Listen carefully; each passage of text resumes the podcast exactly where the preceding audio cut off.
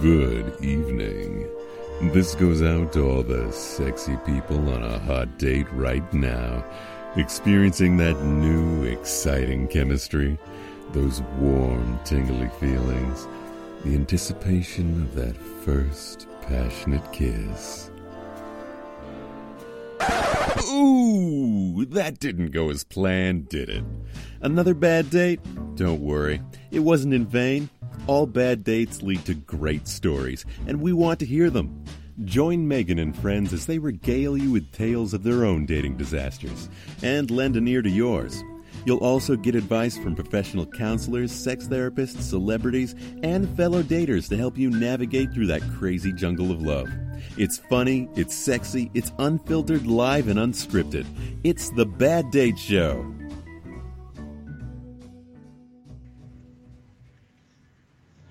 Hello, hello, hello, everyone, and welcome to The Bad Date Show. I'm your host, Megan Gillette, and I'm joining you again this week with disasters of all kinds, but in a good way, because we're here to help. The question I've been pondering lately is, are bad dates like a universal phenomenon, or are they more predominant in a specific culture? Like, is this a Western thing, y'all? Are we the only ones that experience bad dates to this degree, to the point where it has now become entertainment? Maybe. Who knows? I'm not sure. But we're here to talk to some people from near, far, and everywhere else, and some who travel everywhere. And we're going to find the answer to that question, as well as hear bad date stories from me, from my wingman, from my special guest, and from my callers.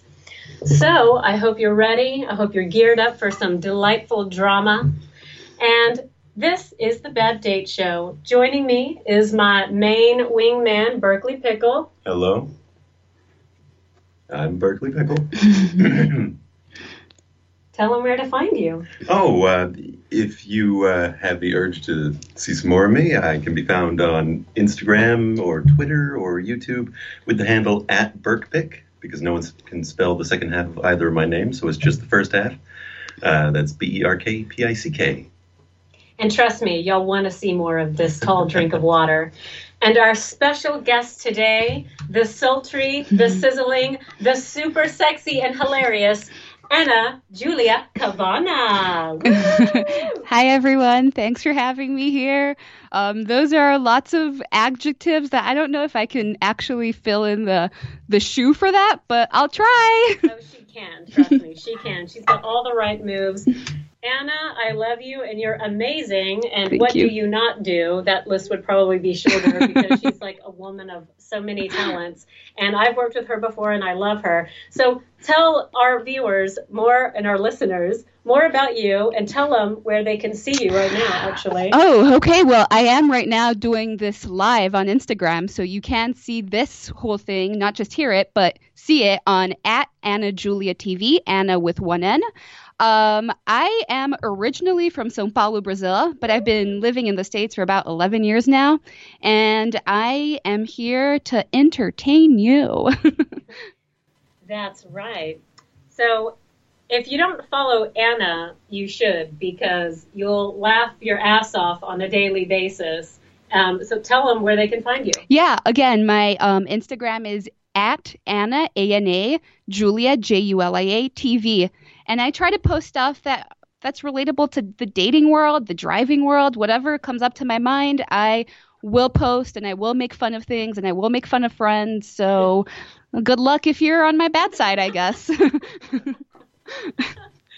That's excellent. I love it. So, Ana, yes. I had you on today because, yes, you are a sexy Brazilian. Mm. So Brazilian, you know, when people think of Brazil, they think sexy, sultry, steamy, ooh, samba, carnival, you know. It's a very sexy place, a very sexy culture. Yeah. So, like, how does dating there differ from dating here?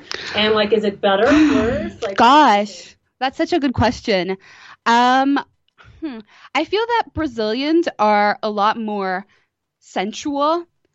Not necessarily meaning that we're sexual, but that we're sensual. So it's all about the five senses. We like to hug. We like to smell. We like to be close. We like to touch. We like to kiss. We like that sensual experience that Americans kind of avoid.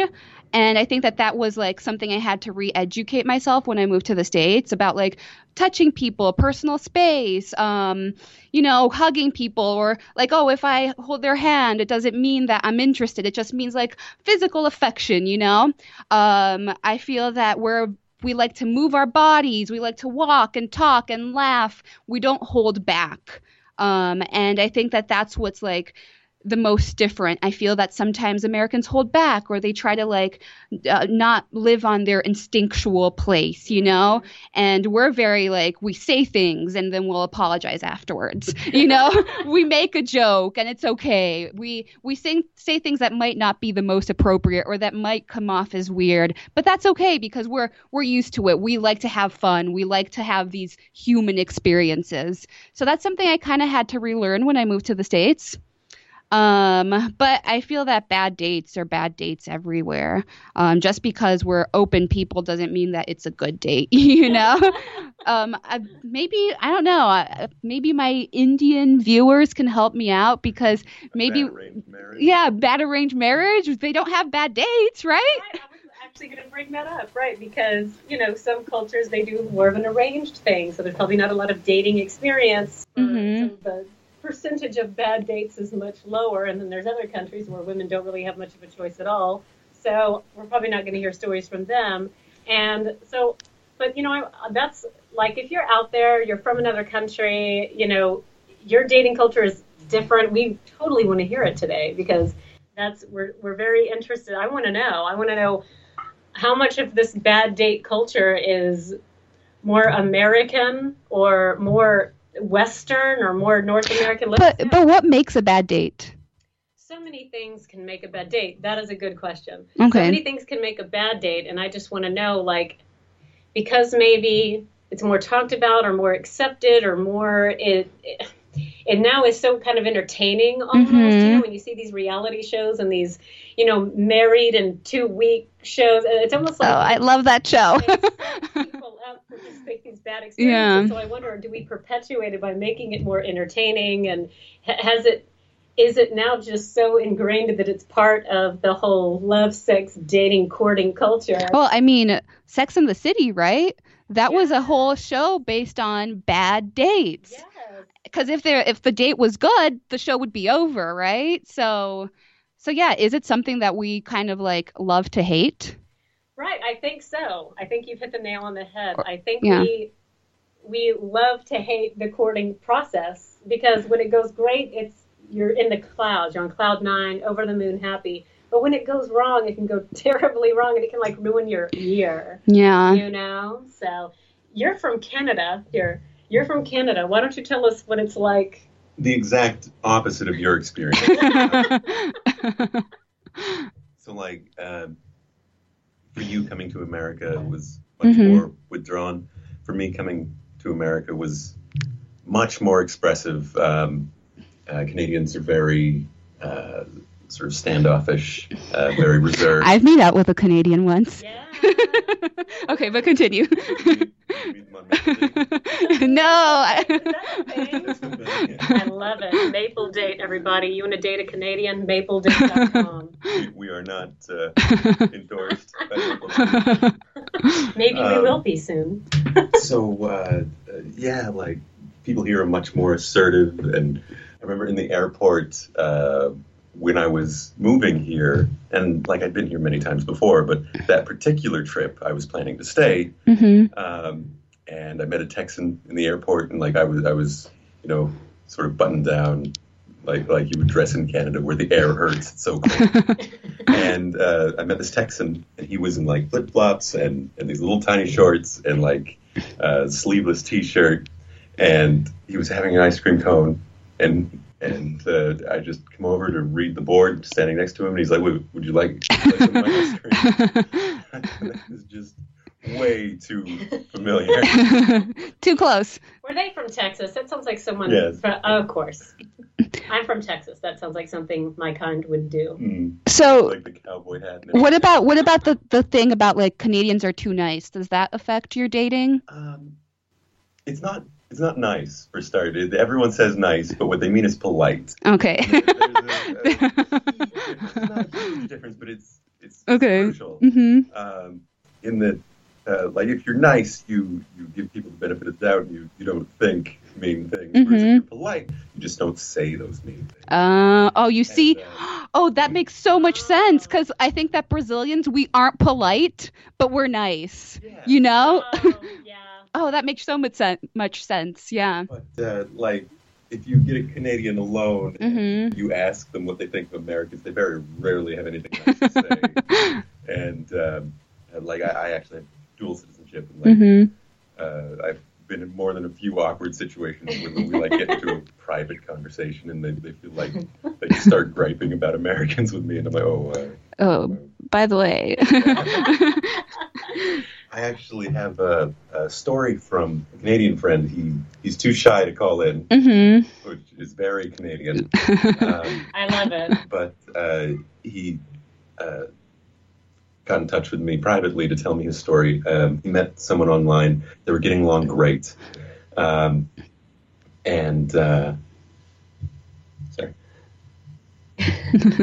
Water break. Oop. And when they met in person, first off, she didn't look like her photos, but like, isn't that the worst? It's the worst. Yeah. Everybody out there, don't catfish. But like, they weren't old photos or anything. They were just very strategically taken. And the right angle and the right picture. He immediately shamed himself, which again is very Canadian. And he said, don't be so shallow. You should, admire her photo taking skills. That's a good way to put it. Yeah. That's a silver lining. Yeah. Look at it. She's a great photographer. She just proceeded to criticize him more and more viciously throughout the date, to the point that eventually she was just picking away at him and complaining about. The way he came dressed and no way food and just to the point where eventually he just stopped talking because that's what Canadians do. They don't really not to the nice Canadian. Why be rude? They don't want to be abrasive, so they just sort of withdraw. Which it's kind of passing the buck because jerks need to know that they're jerks. Oh my gosh, yes. More outgoing people will tell them, hey. You're a jerk. You need to stop. Whereas Canadians will just be like, "Oh, I'm gonna go over there. You should stay here, but I'm gonna go over there. I'm gonna go. Yeah, it was. Oh wow! To meet you. Goodbye now. Wow, what a story! But you know what? I bet you that works for a few people, right?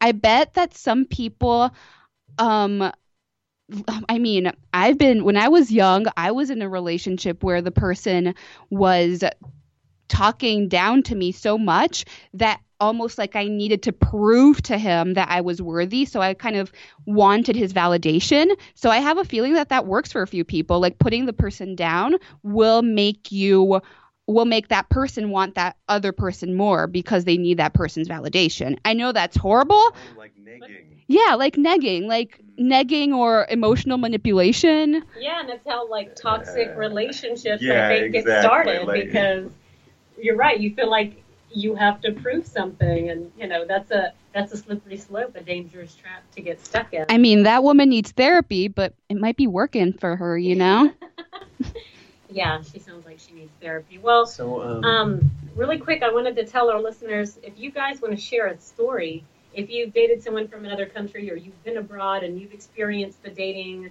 culture there and you want to share, please let us know. Call 888-627-6008 and share your stories with us. Yay, call in. I want to hear your voices.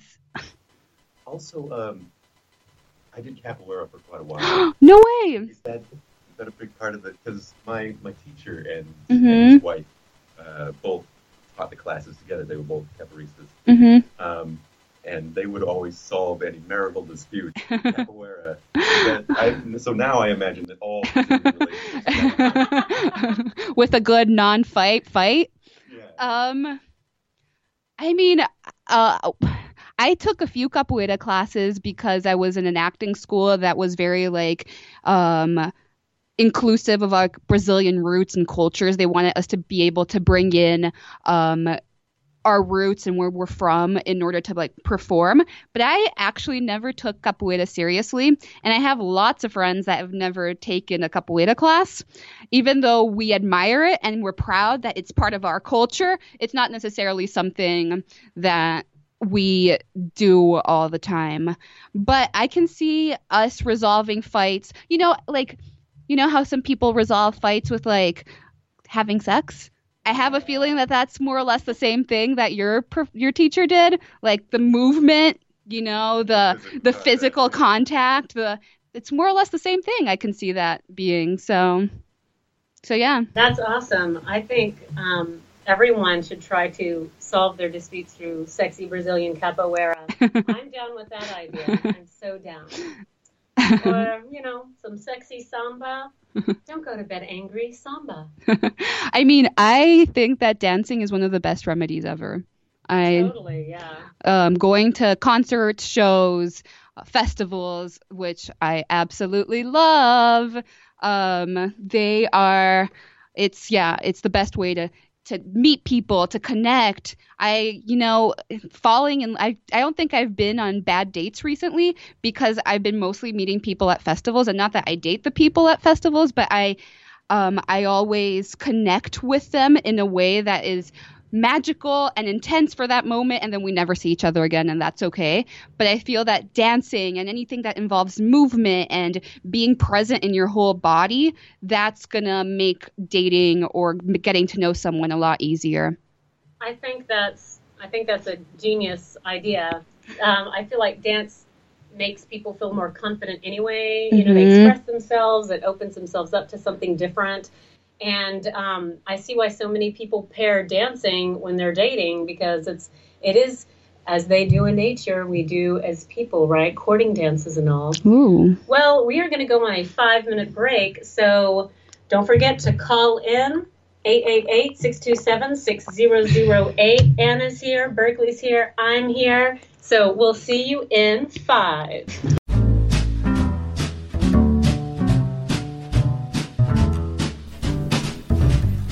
Don't touch that dial. We'll be back after a short break. In the meantime, add us on your calendar.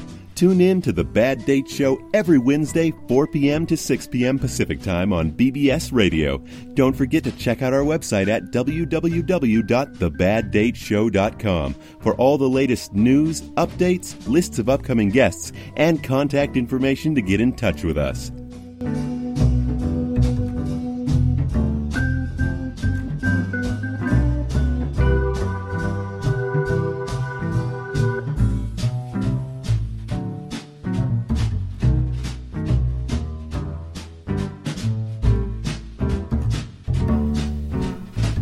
Follow us on social media. Don't worry, we kept it simple for you. It's at The Bad Date Show across the board. You can find us using the same handle for Facebook, Twitter, and Instagram. That's at The Bad Date Show.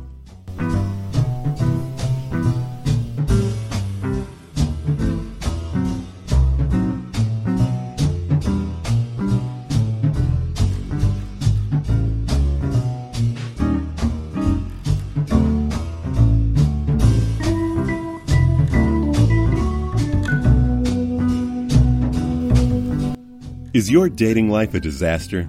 You're not alone. Megan and friends are here for you at The Bad Date Show.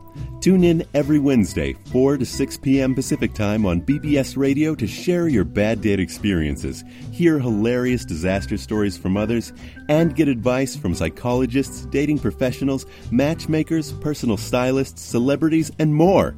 Don't touch that dial. We'll be back after a short break.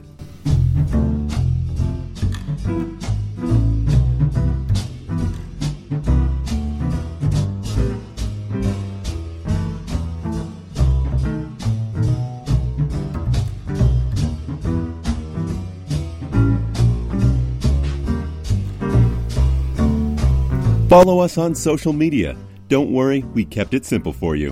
It's at The Bad Date Show across the board. You can find us using the same handle for Facebook, Twitter, and Instagram. That's at The Bad Date Show.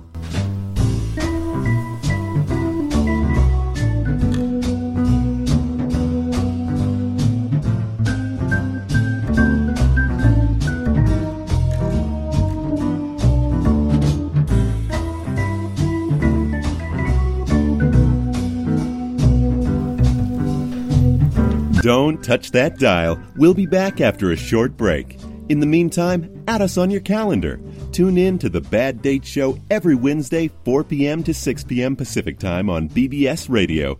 Don't forget to check out our website at www.thebaddateshow.com for all the latest news, updates, lists of upcoming guests, and contact information to get in touch with us.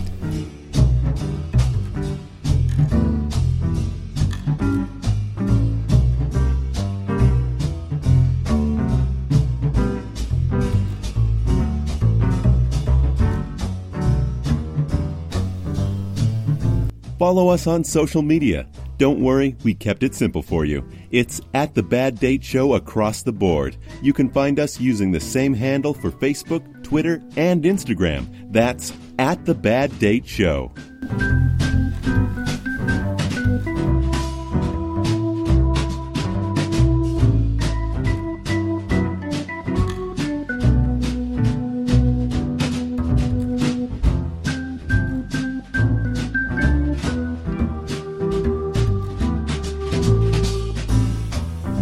Is your dating life a disaster?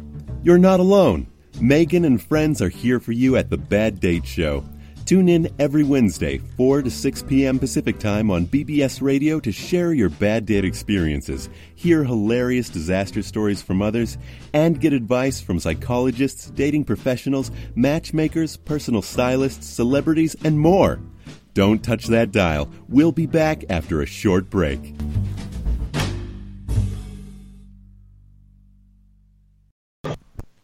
Welcome back to The Bad Date Show. I hope you're all stewing up some sexy, sultry, horrible bad date stories for us. So the topic today is bad dates. Are they a cultural phenomenon? Does the whole world experience this train wreck that is courtship? Or is it just specific cultures, namely Americans, maybe a little Canadians, Brazilians apparently not because they have life figured out and I'm going to move there now. So call us. Call us at 888-627-6008 with your bad date story or if you have any questions.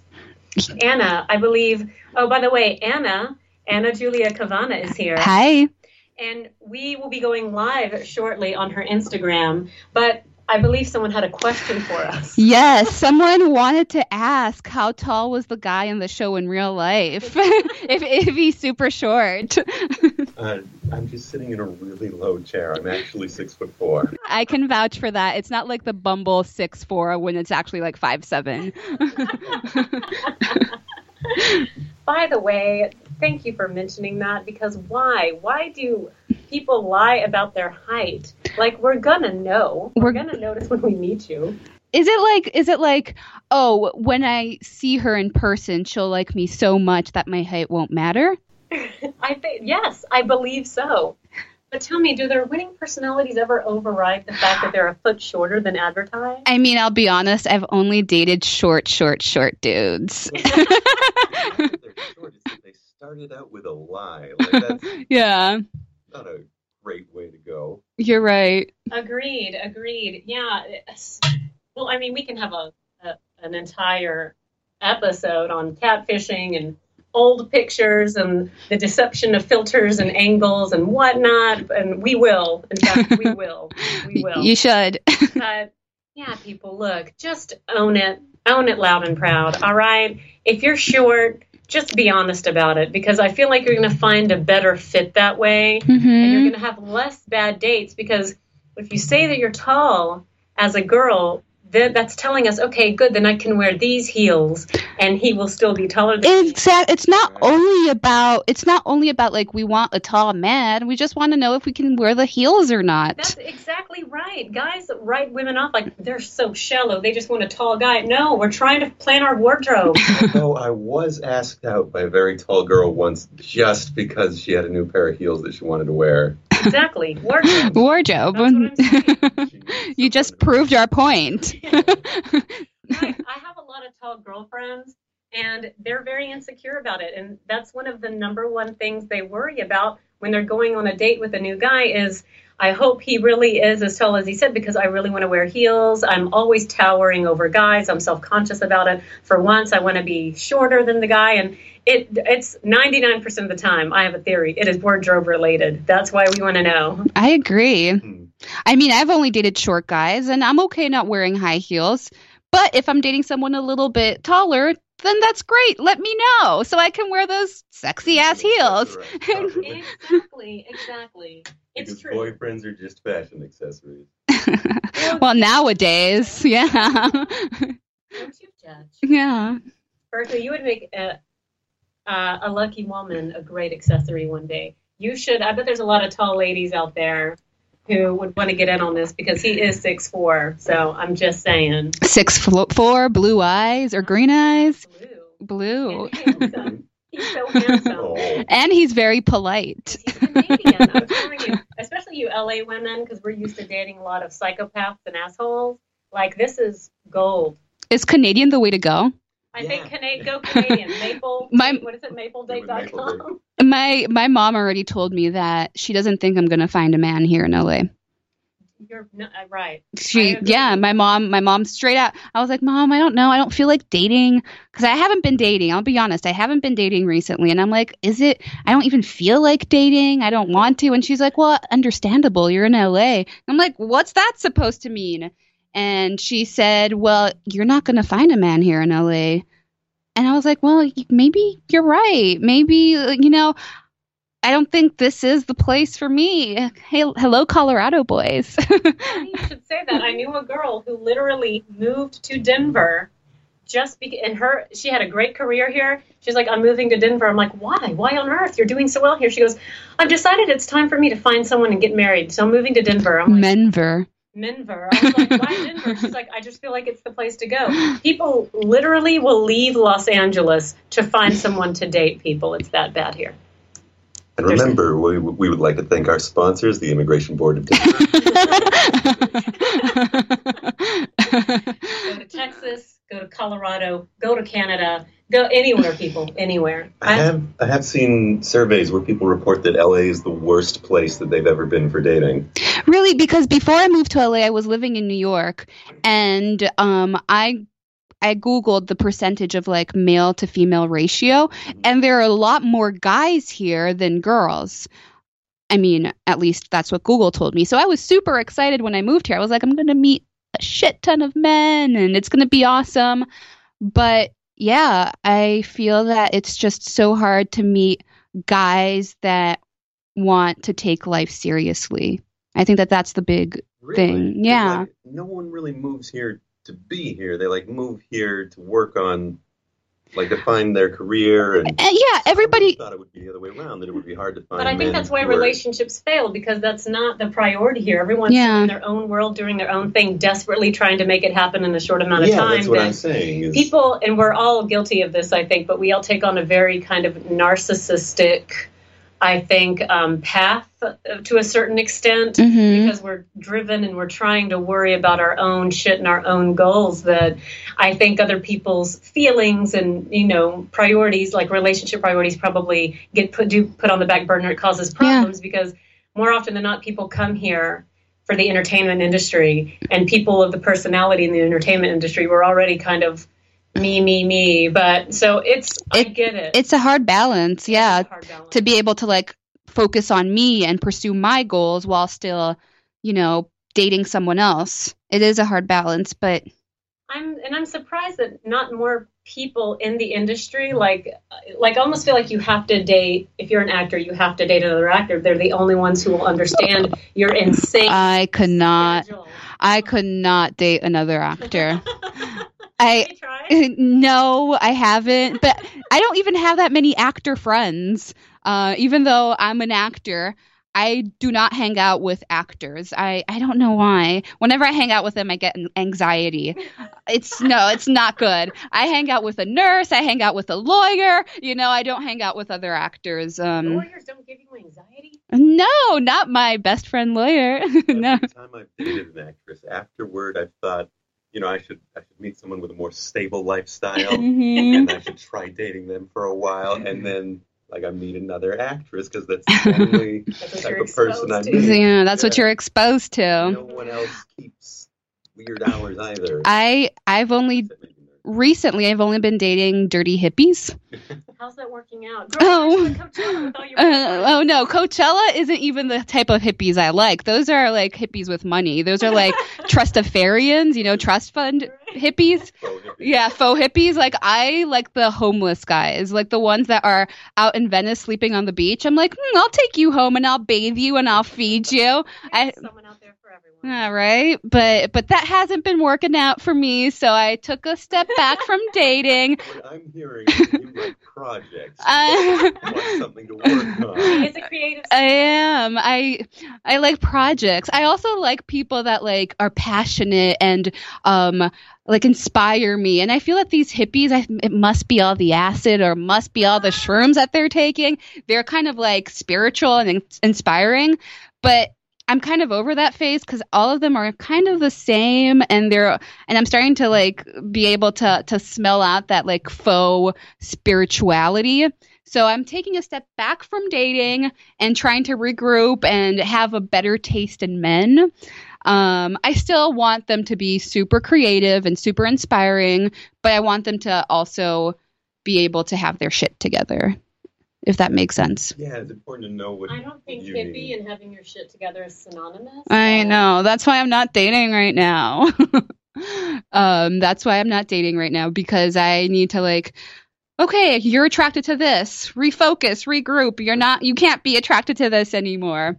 But yeah, I want to date someone that is creatively inspiring, and that I can like inspire them as much as they inspire me. But I don't want it, but I also want them to take life seriously and have their shit together and work on setting goals and achieving them. I hear you. I hear you loud and clear. And that's another tough one because you're such a creative free spirit that I can see why you would want someone like that. And it's hard. It's such a hard balance in the entertainment industry, is it not? Mm-hmm. Like you really gotta. That's a culture of its own, right? Yeah. Like dating in Hollywood. Or, yeah. You know, it's true. Well, it looks like we have a caller. Oh. All right, my friends, we have a caller, and I know exactly who this is. I have a special treat for everyone out there today. If anyone knows best what it is like dating across the world in different cultures, it is pilots and flight attendants. And I've tracked down a flight attendant and I've coerced her to call in and spill those secrets. If you guys have a question for the flight attendant, she will tell all. Call 888-627-6008. Anna, you want to put us on live? Oh, yeah, sure. Yeah. Are they going to be able to hear? You can. The caller? Oh, well, if they tune in, they can watch and listen at the same time. Go to BBS Radio. Click on Radio Station 1. You will hear us. We're also on iHeartRadio. Go to iHeartRadio and type in The Bad Date Show. Do you want to give that again? BBS Radio?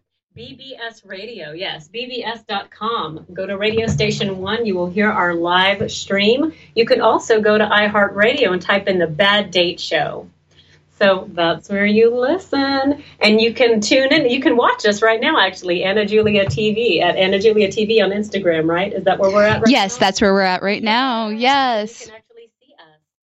All right. So let's patch Brooke from Chicago through. Hello. Hello. How's it going? Hello, Brooke, our sexy flight attendant guest from Chicago. Thanks for calling in today. Why, thank you. So just so you know who's in the studio, I'm Megan Gillette, host of The Bad Date Show, as you know. My wingman, Berkeley Pickle, is here. Hello. And a special guest, Ana Júlia Cavana. Hi.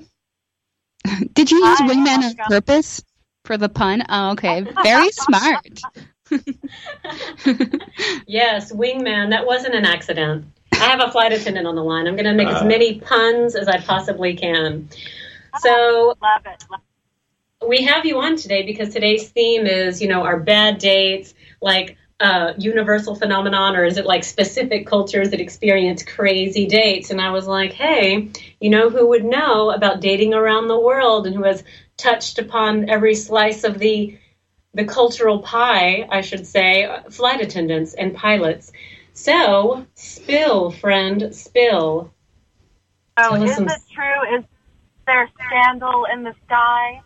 Yes. Absolutely. There's always that going on. It is true what they say, yes. And, you know, most of what you hear is true. Not always. But, yes, there are pilots that are apparently all in open relationships with their wives. Oh, and, wow. Oh, really? Yes. Oh, yes. Or, and yes, there are some guys in different ports, and there are passengers that are have no shame, that definitely have no problem trying to hit on you. I've had a passenger follow me to the gate and pretend he didn't know what gate he was going to for his city, and then ask me, would I be willing to sit with him on the plane? And I said no, and we got to talking, and actually was a musician that was in a band that's well-known, a band in a name that I won't name. But, you can't do that to us. Yes, I was actually deadheading, so I wasn't working the flight, but I was getting paid to sit as a passenger to go to the next destination. And I was sitting in my seat, and some girl approaches and says, oh, I'm supposed to trade seats with you. This man up here says that he has this...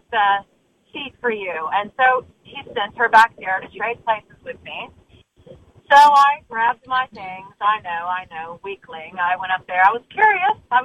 So I went and sat up there, and of course he proceeds to tell me, oh, I feel like I've just known you forever. And oh my gosh, you're just so beautiful. And I'm like, oh, okay, well, thank you. And so let's talk about music. And then he's like, oh, well, let me put my number in your phone and put your future husband as the contact in there. And I'm thinking, really? So many interesting characters. Could it get any more? Like, he's passing. Oh yeah, no, it's crazy. It's ridiculous. I won't go further into that one, but I had a pilot follow me to my room and say, well, I'm going to check on all of you because the weather, it's snowing here, and the weather's bad, and I want to let you know if we have any delays tomorrow. So, you know, let me get all of your numbers, and then proceeded to later from his room send me video shots of himself in the bathroom. Oh, wow. Oh, yes. But, okay, can I ask something for a friend? What about the Mile High Club? Oh, my God, yes. We all want to know. How are we – would we get in is there consequences? Like, physically? Well, not for you. You're 6'4". Yeah, no, the Mile High Club does exist. Yes, it is true. No, you do still have passengers asking. That is so old, though. I mean, it's not always, but you do have passengers making references to that, you know? And a lot of the time I work first class and you know, some bougie, sleazy guy will say something to me or instead of being embarrassed in front of everyone else because the man has a wedding ring on his finger, he'll type out on his phone asking me and hold the phone up and say, look, I just didn't want to invade your privacy, but here, just read my phone, read this message, and then start asking me. So they do all, they flip you notes. Oh, my gosh. They do all, oh, what hotel are you in? Are you overnighting here? What hotel are you in? For those of you who are watching us right now, and you want to hear, this is really good. Y'all really should tune in. Go to bbsradio.com and click on Radio Station 1 because we have a flight attendant on the line. And she is telling us all about the Mile High Club and scandalous pilots and the scandalous things that flight attendants do and the men in every port rumor, it's true. Like, you have to hear this. Tune in, please. BBSradio.com or iHeartRadio. Type in The Bad Date Show. If you have any questions, Berkeley and Anna are live on their Instagrams right now, and you can type us questions. Well, I'm actually on Facebook Live. Oh, okay. Berkeley's on Facebook Live, at BerkPig, Ana Julia, at Ana Julia TV on Instagram. You can also call in and ask Brooke, the flight attendant, any question you want, 888-627-6008. Okay, thank you for holding for a moment, Brooke. So that's crazy. That is crazy. Men are shameless. I know.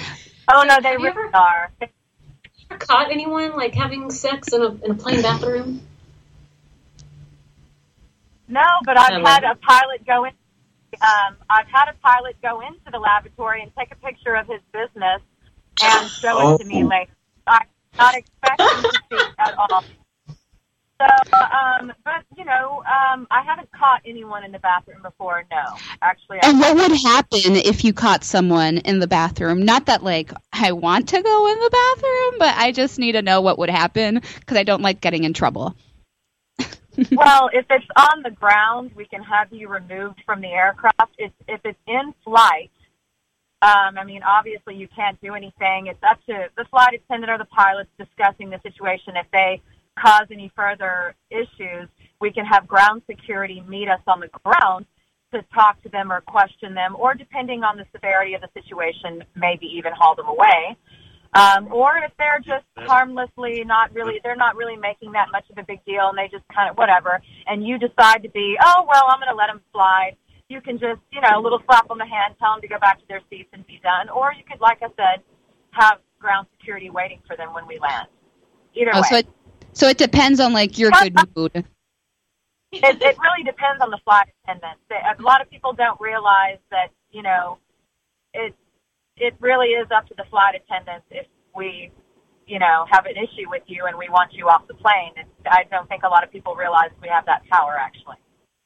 Wow, that's crazy. Well, thanks for clearing that up. I'll just make friends with my next flight attendant. Yeah. You did want slip up. Probably your best bet. And don't be all wasted and drunk on the flights either because, you know, that's a no-no. So conceal it and hide it. I once slipped a flight attendant some cash because I really wanted champagne on the flight. She said, sorry, that's only for our first class passengers. So I slipped her $100. I'm like, now am I first class enough? She's like, oh, my God, yes. And she gave me champagne, like, the entire 9-hour flight to Amsterdam. So, yeah, I needed it, though. But so sometimes, yeah, you can get the flight attendants, I feel like, on your side. Yeah. 2 hours of champagne is a pretty good deal for only $100. Yeah, bottomless mimosas in the sky. Yeah, it's totally worth it. So flight attendant and you're a world traveler, so is dating, like, drastically different in other parts of the world since you have hot dudes in every port? Just saying, so jealous of you, so jealous.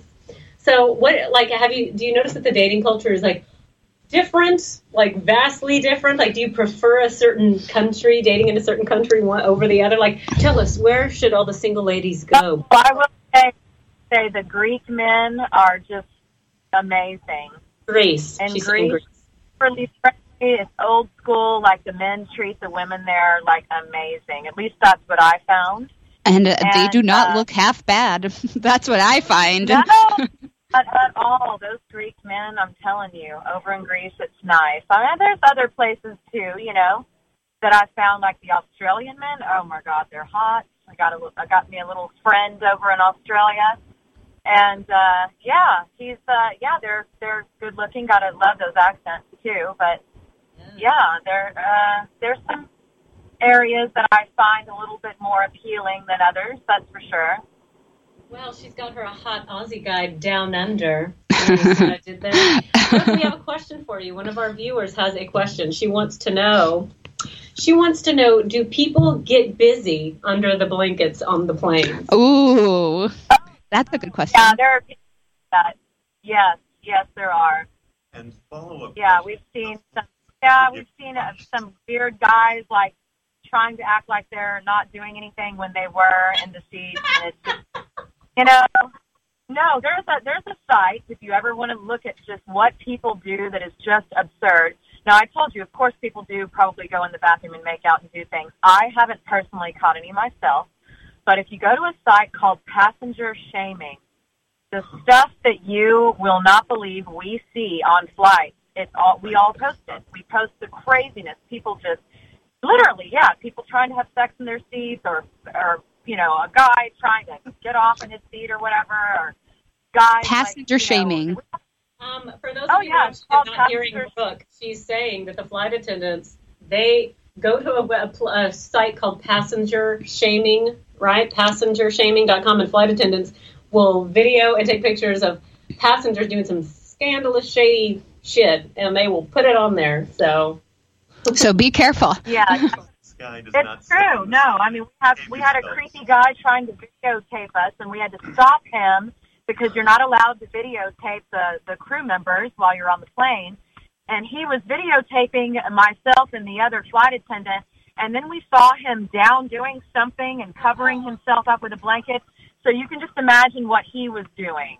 Masturbation. Yeah. I hope you burned that blanket. Like, oh look, I wasn't filming, I wasn't doing anything. I mean, it's crazy what they do. It really is.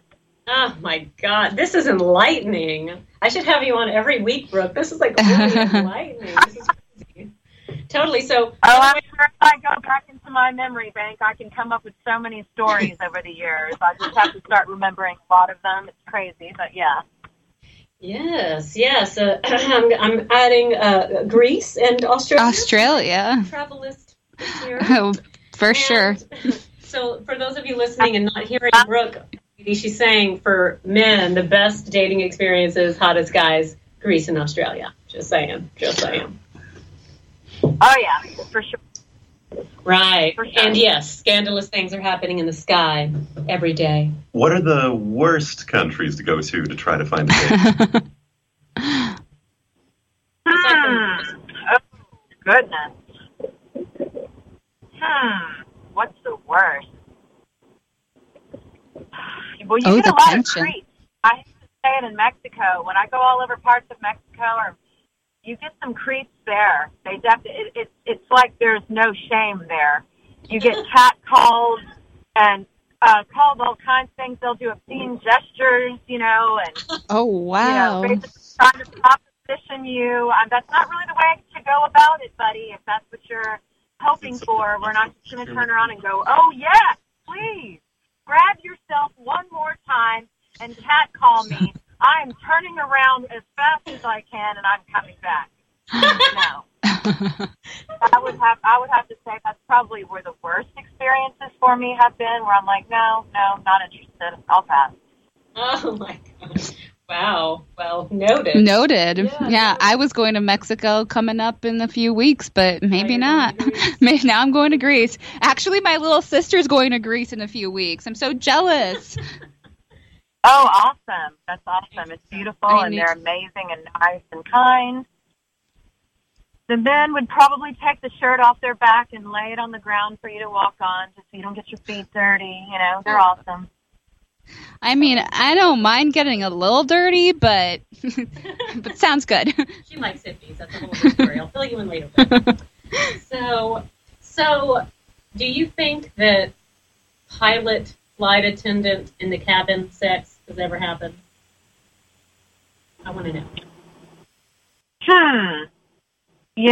That's a good question. I mean, there's not really a lot of privacy for them, too, unless they go in the lavatory.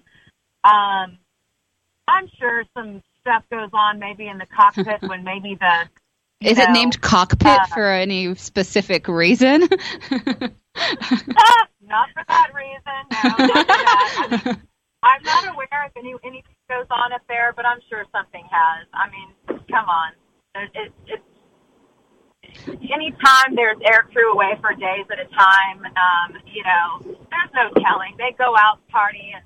We've had crew that have, gotten us basically kicked out of hotels before from swimming in the fish pond because they were wasted, taking off their clothes. And there's this big, huge like pond inside in the middle of the hotel, and they're swimming naked in there because, you know, things do happen, you know? So, I mean, there's all kinds of crazy stories. I'd like to party with the pilots. I'm saying, that's what I'm saying. I'm partying with the crew from now on. Yeah, me too. Done. From now on, that's who I'm partying with. Maybe that should be a Bravo show. Hello. Oh, yeah. Yeah. Show. Yes, because, you know, some salacious things happen on those layovers, right? There. Are they called layovers for a reason? Cockpits and layovers. Absolutely. Yes, I could go on and on for days with stories, so I guess I will have to call back at another time, but I am about to do another flight. So thank you for having me on, and yes, I'd love to be on again, and I will have more secrets and scandals in the sky for you, for sure. I love it. Brooke from Chicago, thank you so much. Thank you, and have a safe flight. Yeah, have a safe trip. Have a steamy trip. And don't forget to go to Passenger Shaming and check it out. Passenger Shaming, we will. Everyone, Passenger Shaming. The show brought to you by the Greece Immigration Board and Passenger Shaming. Thank you, Brooke. Right. Thank you so much for having me. Bye. Oh, wow. That was very enlightening. I learned so much. Me too. Well, to have her call in again. And we already knew that men were shameless, but oh, yeah, it's not Canadian. It's so handsome shy. Canadian men like you. So look at this. Look at this face, everybody who can see him. Look at that handsome Canadian face. And he's so nice and polite. Check out his profile on MapleLeaf.com. Maple Match. Oh, Maple Match. Maple Match. But yeah, and then also just befriend a stewardess, and she'll be able to hook you up with a flight. Yeah. They always tell you they don't have those hookups, but it's just so you won't bother them. Exactly. They really do. They have those hookups. Oh, yeah. Yeah, no. Power. They have much power, pilots and flight attendants, more than they let on. Mm-hmm. They wield their sword of power only when they have to. Mm-hmm. Like when people are masturbating on the plane or trying to have sex in the bathroom. I still don't know how that would work. I feel like they used to have a lot more room. Did they? Well, like she said, it was sort of a relic of the past, the Mile High Club.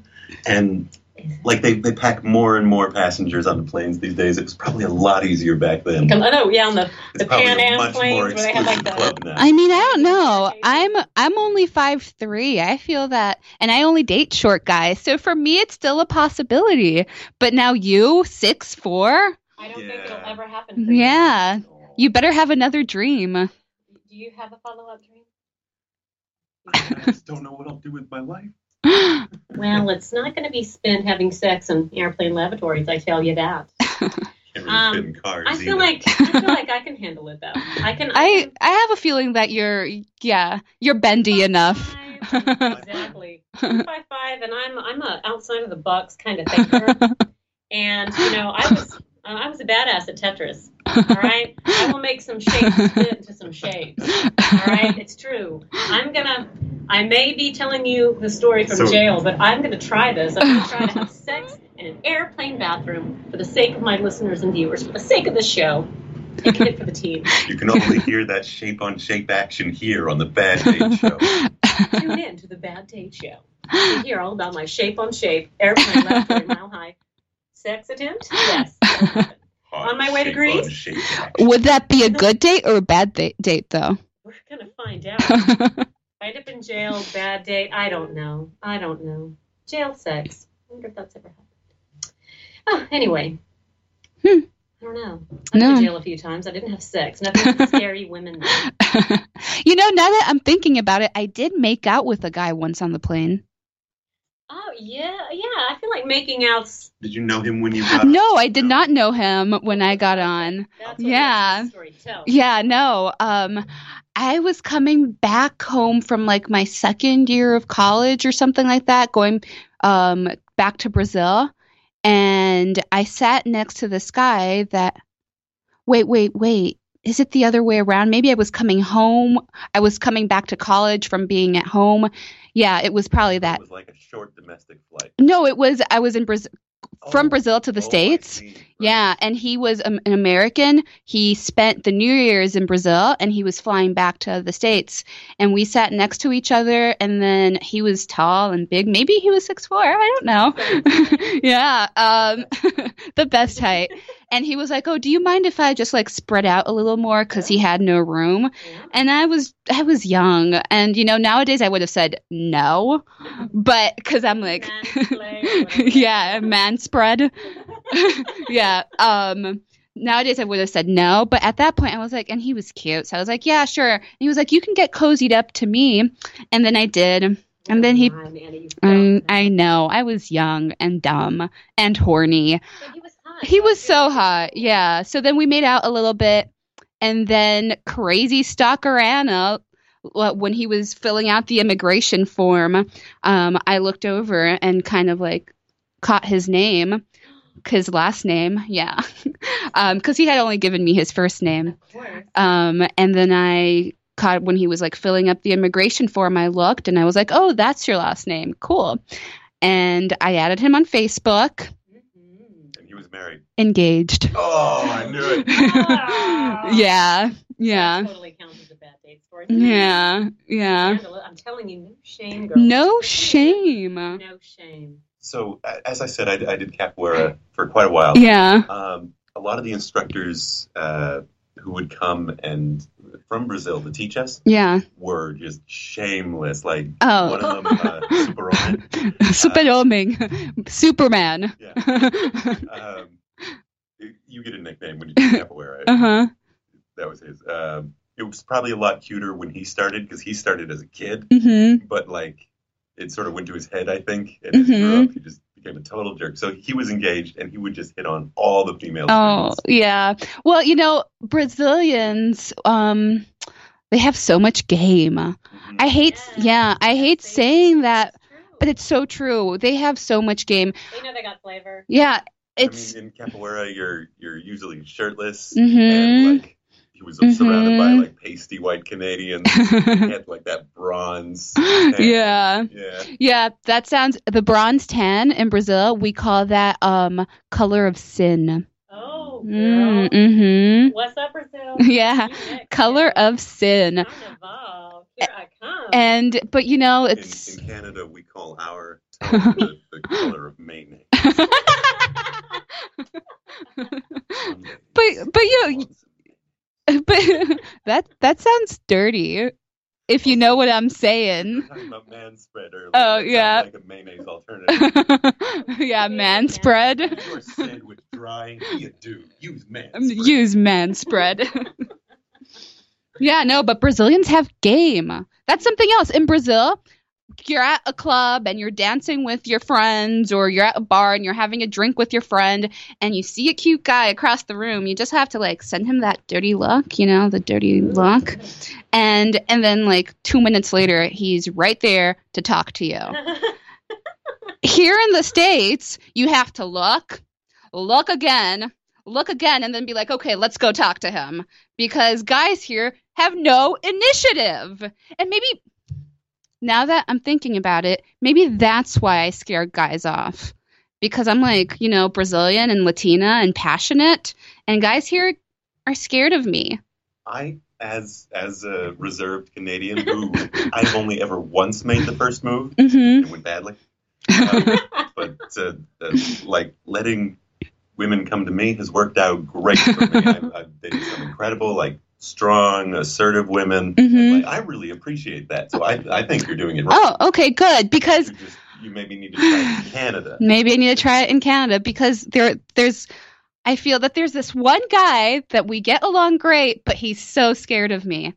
He's so scared of me. Well, don't. That's not you. That's him just being a chicken shit. You know, seriously. You know who you are. Appreciate assertive women a lot less. I don't even know if he's, like, macho. I just feel that he's a little, he doesn't, I don't know. Sometimes I feel like he's a puppy. No. I know, he is. Well, you know, if he's that timid, but obviously he likes you. I don't know. You know, he's just too, girl, you can't be wasting your time with timid men. What are you going to... What do you do? Spend the rest of your life just always making the first move. Mixed signals are the worst. I know. Yes, I hate mixed signals. What is it with you people out there? It's a yes or a no. If it's a maybe, then it's a no. Okay, let the other, like, don't. I just feel that our culture nowadays just makes it so easy for, like, mixed signals. Don't you? Like, with Tinder and Bumble and just, like, being able to find a new person every minute. It's just, like, mixed signals is the way to go because you can commit but not commit. And stay on the, like, if you want something in the future, you're sending that mixed signal. I don't know. I just, well, yeah. If you want to weigh in on this, listeners out there, call us at 888-627-6008 and let us know. Let us know what you're thinking or how you feel about it because inquiring Bad Date Show host minds want to know. Yes. They certainly do. But, you know, it's funny. I have to tell y'all something because I got to tell somebody this. It's too good not to share. Speaking of, like, timid men, right, and, like, more assertive and dominant women and who likes what or whatever, like, that guy, I feel like he doesn't know what he wants, right? The guy who's giving you the mixed signals. Mm-hmm. Some men, like Berkeley was saying, love strong women, right? Some men like to be dominated by strong women.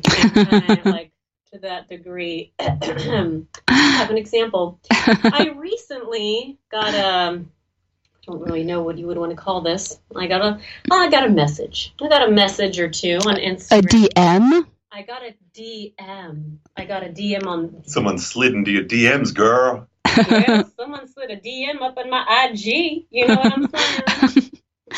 Oh my God, you guys. Yep. No wonder you guys are single. Well, I'll tell you what, I wouldn't be single. I don't have to be single if I don't want to because I found a guy here who messaged me on Instagram, and he is willing to do a lot of things for me, people. This is a man who appreciates a dominant woman, which he apparently thinks I'm extremely dominant. This is what I get. This is for my gift to you, everyone, to all you listeners. He says, hi. There's no picture in his Instagram, and the name is extremely exotic. I'm not sure where he's from, but he's from around here because his English ain't so great. But, hi. Any interest in a male servant? I will cook, clean, run your errands, give foot rubs, clean your sandals, wash your clothes, and anything else you tell me to do. If interested, let me know. I didn't respond, so he carries on. I want to dedicate my life under your heels. Please accept me as your dog. You are the only real goddess. So at this point, I'm like, oh, all right. Okay. You're buttering me up. You know how to talk to me. I'm intrigued. I'm a goddess. You're right. It's true.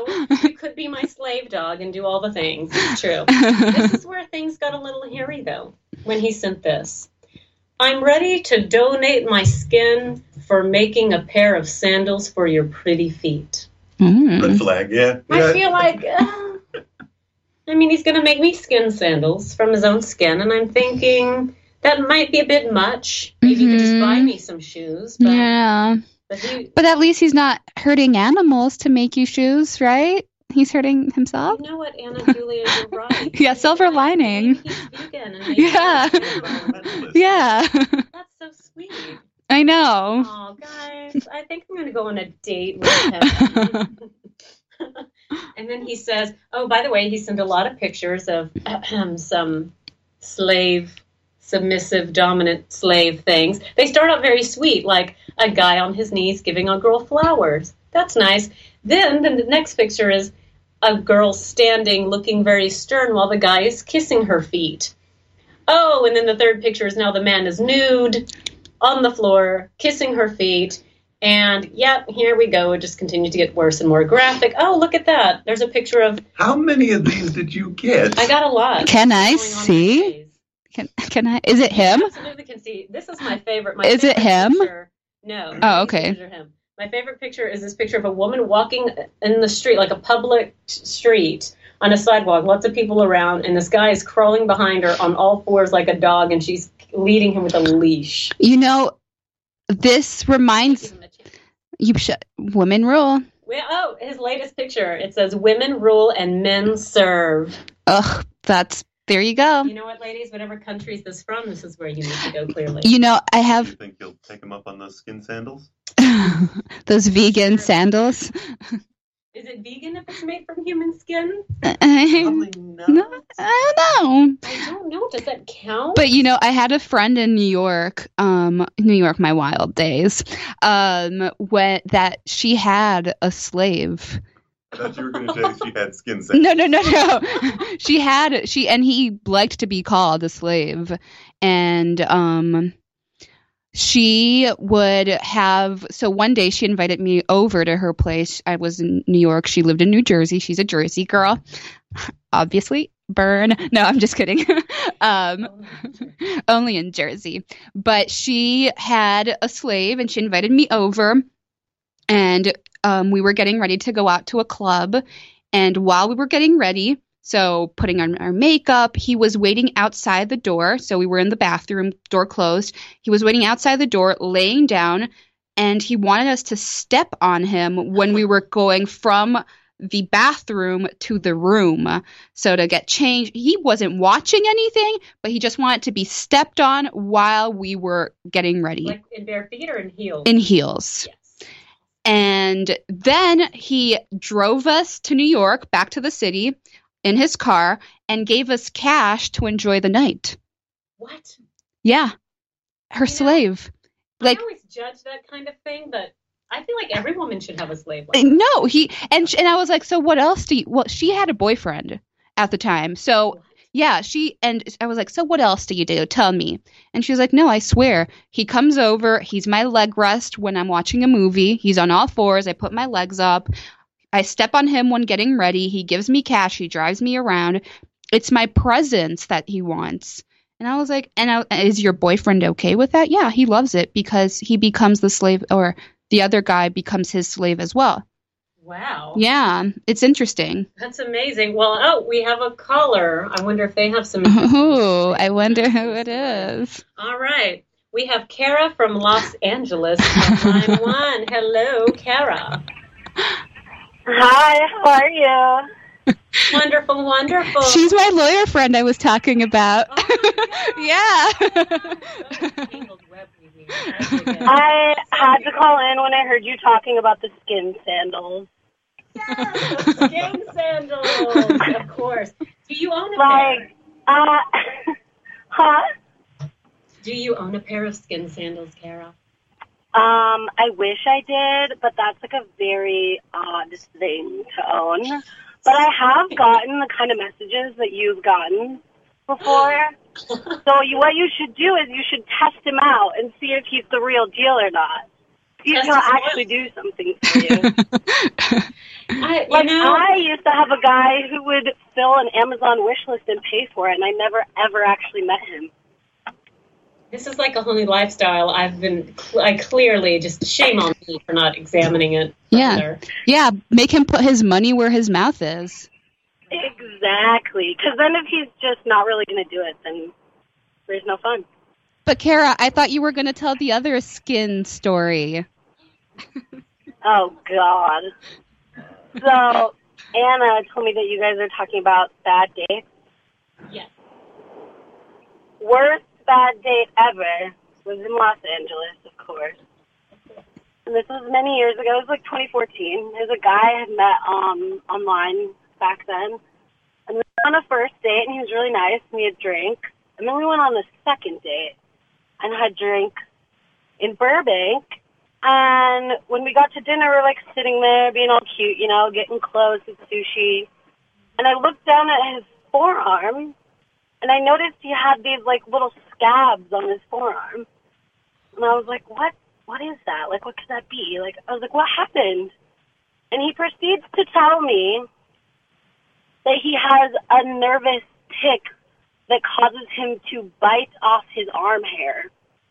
What? What? Isn't that disgusting? So he does it to the extent that he, like, makes scabs on his arms. Oh, my God. Yeah. the weirdest thing ever. And he was a total normal guy, like attractive. He did a really good job. He like worked for The Voice and seemed normal in every other way. And then that, I was just like, yeah, this cannot continue. You know, in LA, I feel like that's still a win. I think you might have missed the same thing. Hey, there was free sushi and drinks. I'm into that. Well, what I said is like, hey, you'll never need to shave anymore. You could just have him pluck your hairs up for you. Gross. That's so disgusting. Like those big leather bracers, you know? Like the beach bums wear. Am I the only one who is glad Kara did not go on another date with this guy? Come on. I mean, free waxing forever? Just like plucking out your cooch hairs? Oh my gosh. I think that was just like the first red flag, because he did actually appear months later at like 4 a.m. texting me about how like I disappeared and it was so wrong of me. And I was like, you eat your own hair. You eat your own hair. Stop judging me. Like, yeah, seriously. I feel like, you know, if you take under control, then you have to explain that, or else people are going to think that he's mistaken or he's shooting up, you know? Like, I feel like you should be prepared to explain that. And what do you explain? You should have been more open to it instead of leprosy. Don't worry. It's just leprosy. She is. Oh, I can't hear the girl very well at all. Me? Yeah, I can't hear you. You're like, you sound very, very far away. I can kind of hear the guy, and then I can hear Anna very clearly. I feel like I'm already so close to the mic, but thank you for telling me. I feel like leaned back when you laughed. I think that was... I'm trying not to burst everyone's eardrums when I when I guffaw as loudly as I do. You know what you guys should do is get Anna laughing. Oh. Yeah. She has the best laugh ever. When I'm like real laughing. Yeah, you do not want to hear that. That scares guys. Oh no, the pressure. The pressure. I will. Well, that's like, I thought my skin sandals that was going to be the story of the day, but I don't know. I feel like Kara's story is pretty freaking good. Thanks for calling, babes. Thank you, Kara. Thank you so much. Yeah, I'm glad I could contribute. Have a good day, guys. You too. Bye. Bye. I wonder if that would be enough hair to give you Rapunzel syndrome. Like if you ate your What's a Rapunzel hair. Syndrome? It happens to girls with long hair a lot who also have like a nervous tick to like chew on their hair. Oh. It's where like you can't really digest your own cells very well. Your body kind of identifies them as part of you and you don't digest them properly. And so like the hair just builds up into like this huge lump in your stomach. Oh. Yeah, like it can get like pretty. It can get pretty hairy in there. Like if it's arm hair, I wonder how many years before you start having a problem. Probably not long at all, because like how long can arm hair be? Like wouldn't you just kind of like pass those fairly quickly? Probably. I don't really want to test that out. I don't want to meet anyone who's ever tested that on. I just, that's the most bizarre story. That rivals the skin sandals for sure. Well, I feel that you should do what Kara said. Just make him put his money where his mouth is. Send him my Amazon wish list. What if he sends me skin sandals? I don't think they have those on Amazon. I think you're safe. Why don't I just stick to the Amazon wish list? All right, y'all. I'll report back. I'll let you know if, you know, I never hear from him again, or suddenly I have a living footstool in my house. You know? It happens. All right. Well, we're going to take a 5-minute break. So you guys chillax. We're going to listen for our social media info, take it down, follow us. Feel free to email us your stories or any questions or any, and I guess any juicy tales, any requests, let us know. And follow us on Instagram and Facebook and Twitter at The Bad Date Show. And just before we go, Anna, what was your... Oh, it's Ana Julia TV, ANAJULIA TV. And you can watch us live on her Instagram. Right now. Well, after the 5 minute break. And we're so well dressed today. We're so well dressed. We're so cute. We're so attractive. Yeah. All right. See y'all in 5. Peace out.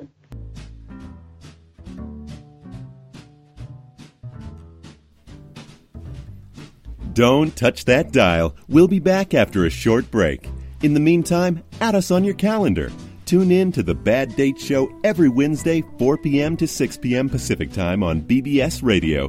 Don't forget to check out our website at www.thebaddateshow.com for all the latest news, updates, lists of upcoming guests, and contact information to get in touch with us.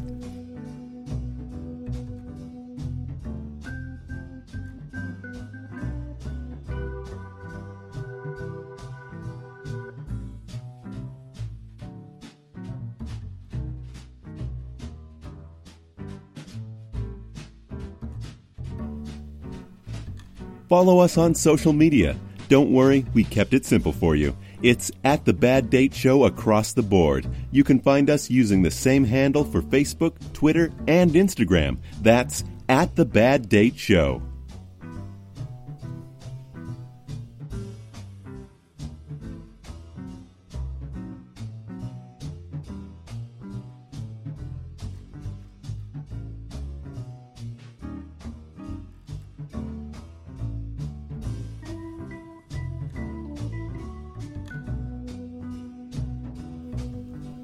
Is your dating life a disaster? You're not alone. Megan and friends are here for you at The Bad Date Show.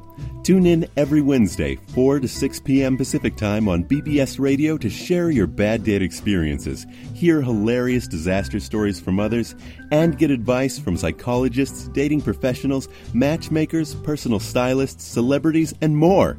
Don't touch that dial. We'll be back after a short break.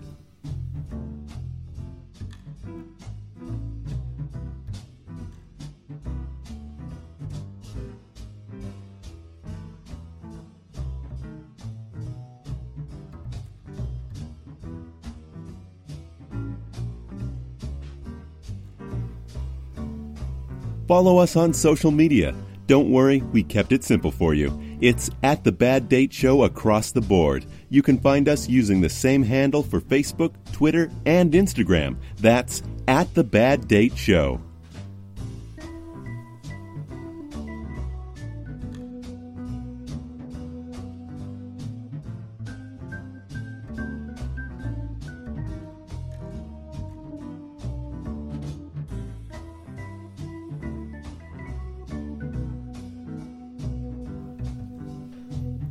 Don't touch that dial. We'll be back after a short break. In the meantime, add us on your calendar.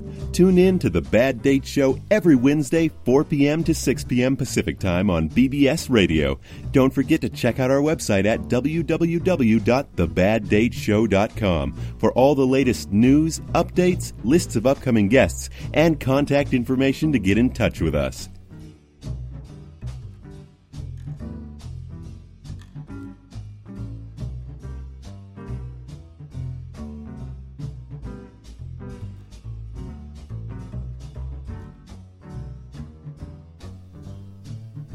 Follow us on social media.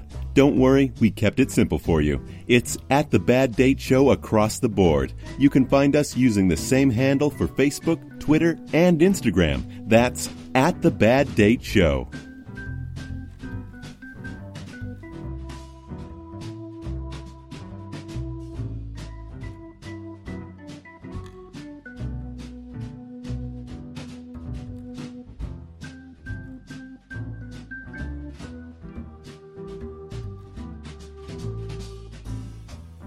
Is your dating life a disaster? You're not alone. Megan and friends are here for you at The Bad Date Show. Tune in every Wednesday, 4 to 6 p.m. Pacific Time on BBS Radio to share your bad date experiences, hear hilarious disaster stories from others, and get advice from psychologists, dating professionals, matchmakers, personal stylists, celebrities, and more. Don't touch that dial. We'll be back after a short break. Hello, everyone, and welcome back to The Bad Date Show. If you haven't been listening, you've been missing out on a lot of laughs. This has been an extremely entertaining episode so far.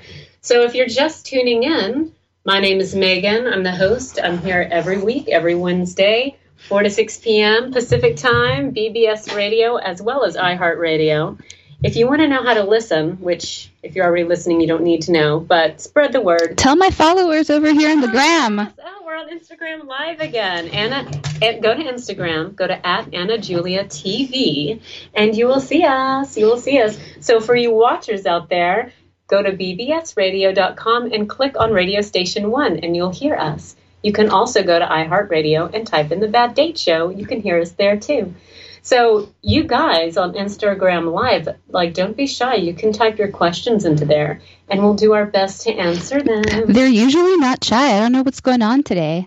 You guys, don't you have any questions? @AnaJuliaTV. So in the studio with me today is my wingman, Berkeley Pickle. Hey, hey. Where can they find you, Berkeley? I am @BertPick on Instagram, Twitter, and YouTube. Although on YouTube, you got to scroll down a little bit because it's all Dragon Rider results because we are on the island of Berk. But also, if you can figure out how to spell it, I'm very easy to Google because I'm the only Berkeley Pickle. Well, that's simple enough. Ana Júlia Cavana, where can they find you? I'm mostly on Instagram, Ana Júlia TV, AnaJulia TV. Excellent. And I'm @Megan Gillette. That's my Twitter. No, my Twitter is @JediMindMick, but you can type in my name and find me. But follow us, follow the show @The Bad Date Show on Facebook, Twitter, and Instagram. But yes, you'll find me through that show @Megan Gillette on Instagram, Facebook too, y'all. Facebook too. So if you guys have any questions, if you have a bad date story you want to tell, we totally want to hear it. Call us at 888-627-6008. So we've been talking about some juicy stuff, y'all. Some juicy stuff. But I had a question, actually. Okay. I had a question. For me? Well, for you, for everyone listening. So I was thinking, you know, how can we help? I know we're the Bad Date Show. Our fuel is bad date stories, right? Mm-hmm. But we also care, people. We also care. We want to help you, right? So let's give our listeners and our viewers some helpful tips and advice, like how to avoid a bad date, right? Guys and gals, this is for both of you. Like, for example, how can you make a good impression on a first date? And like, and the other side of that coin, like, then what are kind of like some turnoffs? Like, if someone is not making good impression, what are some big turn-ons or turn-offs? What will make it or break it? Like, how can we help these people avoid a bad date? Well, people always say be yourself. I think to be a bit clearer, like, be the self that you are when you're in a casual situation. Most people get anxious or overeager, and both are just big turnoffs. And you know, just other than that, just sort of be a decent person. So don't get too worked up, and just don't be awful.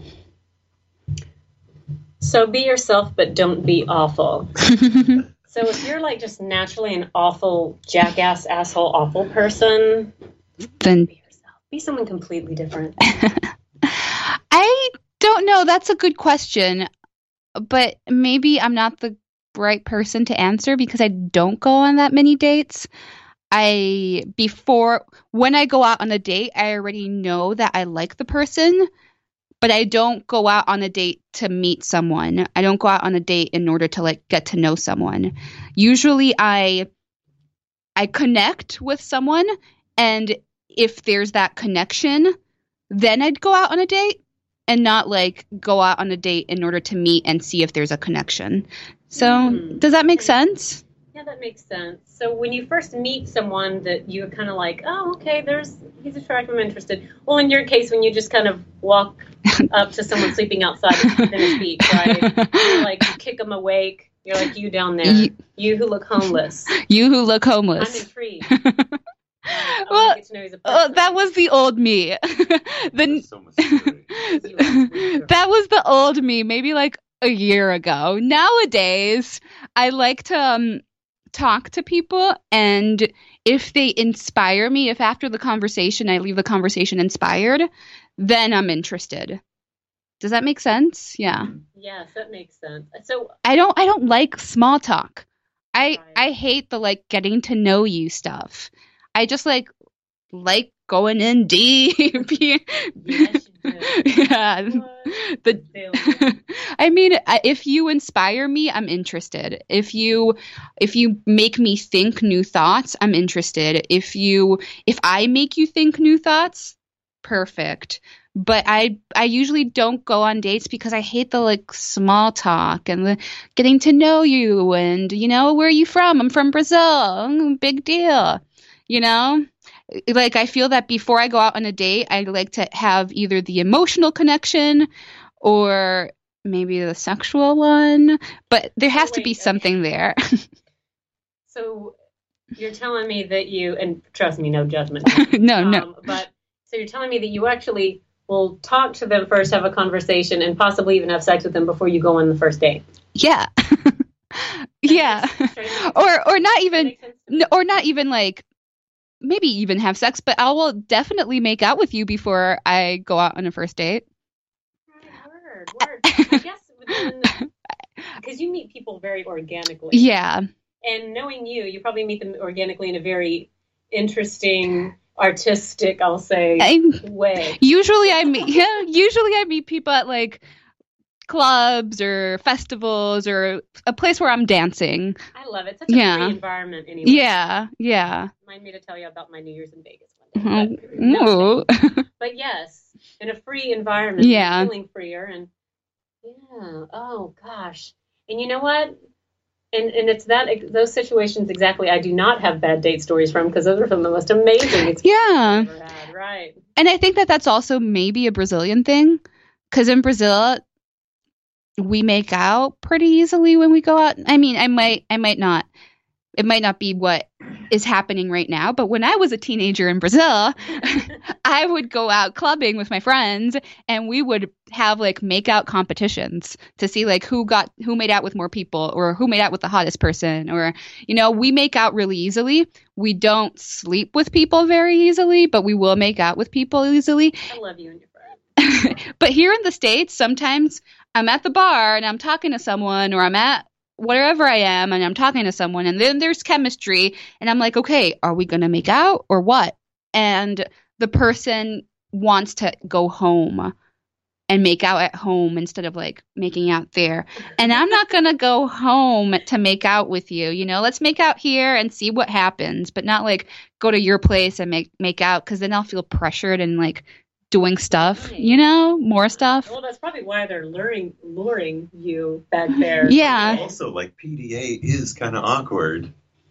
Like, especially if you're also dealing with the awkwardness of a first date. Well, I guess on a first date, like if you're at a restaurant, if it's kind of like a more traditional, American traditional stuffy first date, maybe PDA is if you're not... I love PDA. Yes. But... Like if you're at a festival, I feel like PDA, there's no shame in that game. No, or even at a club. I mean, you can ask my friends. There have been multiple times that I'm like making out with someone, and that doesn't mean I'm going to go home with them. That just means I'm making out and having fun. Right. You know, but here sometimes I feel like you need to go home with someone in order to make out with them, and it's not. And also another thing I find is you make out with someone and they assume that you're going to have sex with them. Oh, yes.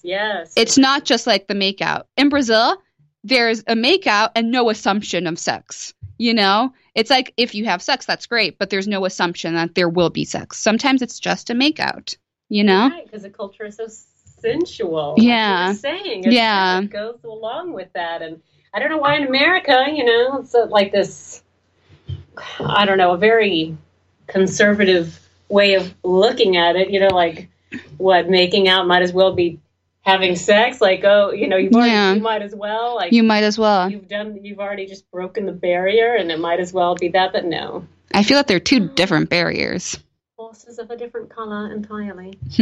Totally. If you prefer to get to know people beforehand, how do you feel about blind dates? We were talking about it last show and like all the many flaws in the whole concept. I mean, I've never been on a blind date, but my parents got married and they're still married to this day, and they were set up on a blind date. Wow, that's so cool. Yeah, yeah. My mother's best friend was dating my father's boss, and my father was in Brazil for work. He's American, so I am also a dual national. I also have dual national. But yeah, they got set up, and my father was told to meet my mother at like 8 p.m. My mother was told that my father was going to be there at 7 p.m.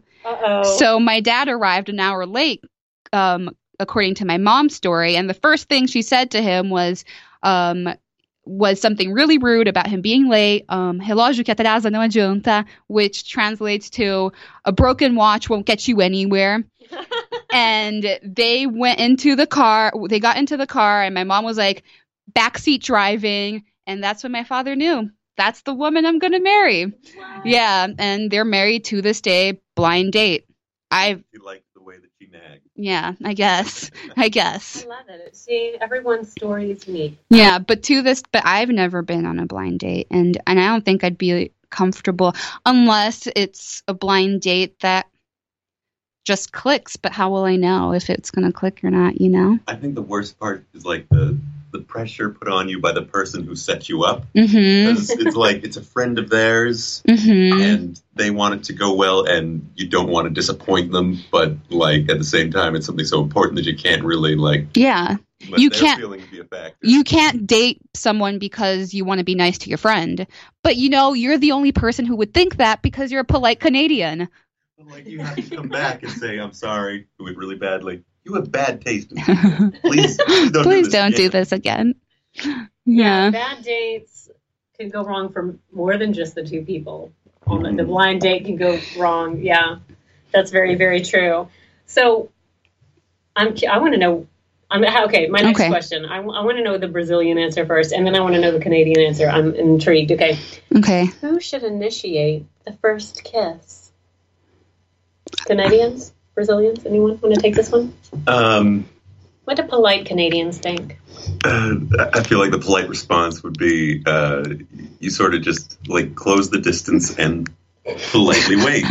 And if they pull away, then you know. I love how you're looking at the microphone. Maybe that's safe. And if they come in, then you know that's your sign. Wait. So as a 6'4" man, almost 6'5", you're telling me that the way to initiate a kiss is not to even say it or actually go in for the kiss. You just slowly start kind of creep it up on them. Well, I mean, like obviously you wait until the mood feels right, and like there have been some positive signs, and then. This is coming from the guy who said you've only initiated once. You've only like. You know, that's something my last real boyfriend, my last real relationship, he kind of did what you just explained. He kind of like leaned in and just waited. And this was like our first kiss. And I was just so confused. I looked at him and I was like, what, are you going to kiss me now? And he's like, yeah. And I was like, oh, okay. So, but at first I was like, what are you doing? Are you just leaning in and waiting? But it ended up being my longest relationship to this date, so there must be something there. To the 50% move in, and then they move in. I feel like the guy who's willing to meet you halfway and like who respects you enough to wait for. I don't know, but sometimes it's just like I'm a strong, confident woman, and I will go after what I want. But I kind of want the dude to initiate the kiss. I kind of want to feel wanted. Isn't enough though. Well, like you said 90%, or you said 90% now. Before you were saying 50%. 50% isn't enough. Yeah. 90, I feel like that's a given. Like okay. Oh yeah, 90. You're in enough that I can grab your hair and like make out with you. That's all I'm asking. Yeah. Okay. But go in the 90%, like make me feel wanted, you know? Exactly, that's hot. That's the 50% that's confusing. All right, we have Brian from California on line 1. Brian, hello. Hello.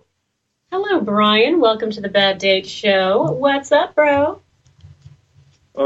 Well, one of the first bad dates I can remember, it's a little embarrassing, but I was I was trying to get my first kiss, okay? And the way I thought this would be smart is to impress a girl with skateboarding.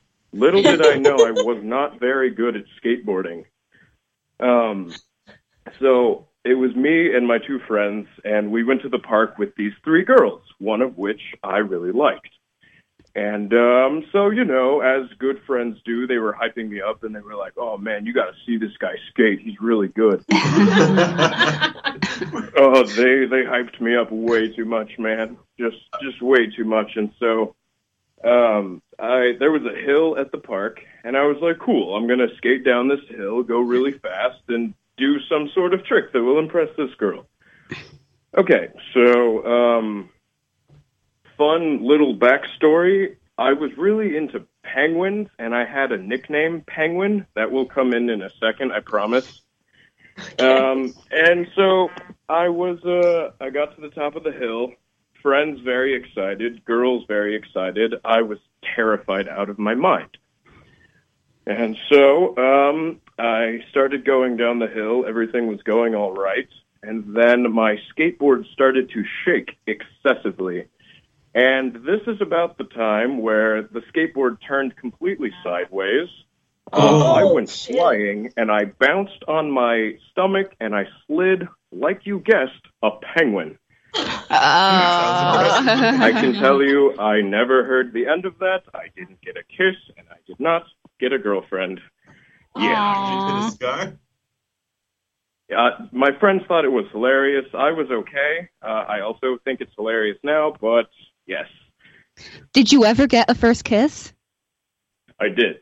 Okay, good. Good for you. But not because of skateboarding. Did your friends, did they mean it when they were hyping you up, or did they think you were bad at skateboarding and they were trying to set you up for something like that to happen? Well, no.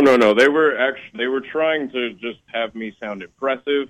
They didn't know I was that bad, and they didn't know I was going to fall, obviously. Yeah. How long, did that traumatize you much? How long until you were able to try again? Oh, you mean skateboarding? No, that was pretty much the end of my skating career. What about your dating career? How long did you have, PTSD after that incident? How long did it take you to get back out there? Well, that kind of became a story. It didn't ruin me or anything. It actually became more of a talking point. I dated other girls not too long after that, but there was definitely a time where I became a hermit, and I was like, maybe dating's not for me, and skateboarding. But that was that. You're telling me the story, and I'm putting myself in that position. And if that would have happened while I was there, I would have probably wanted to make out with you because I want to take care of you, Because she loves pride. Well, you're much... Where were you?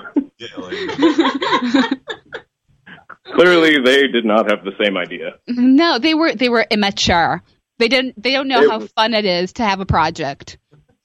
That's what I'm trying to say. Yeah, exactly.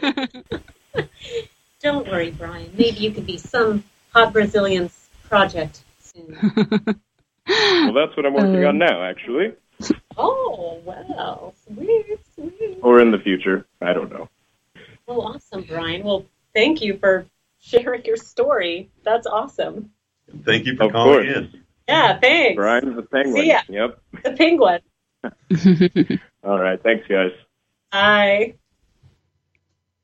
Have you ever tried to impress a girl with sports, Berkeley? There was a girl I really liked in my fencing club. Fencing, capoeira, who are you? Are you like an international spy or something? Stabbing each other is very sensual, okay?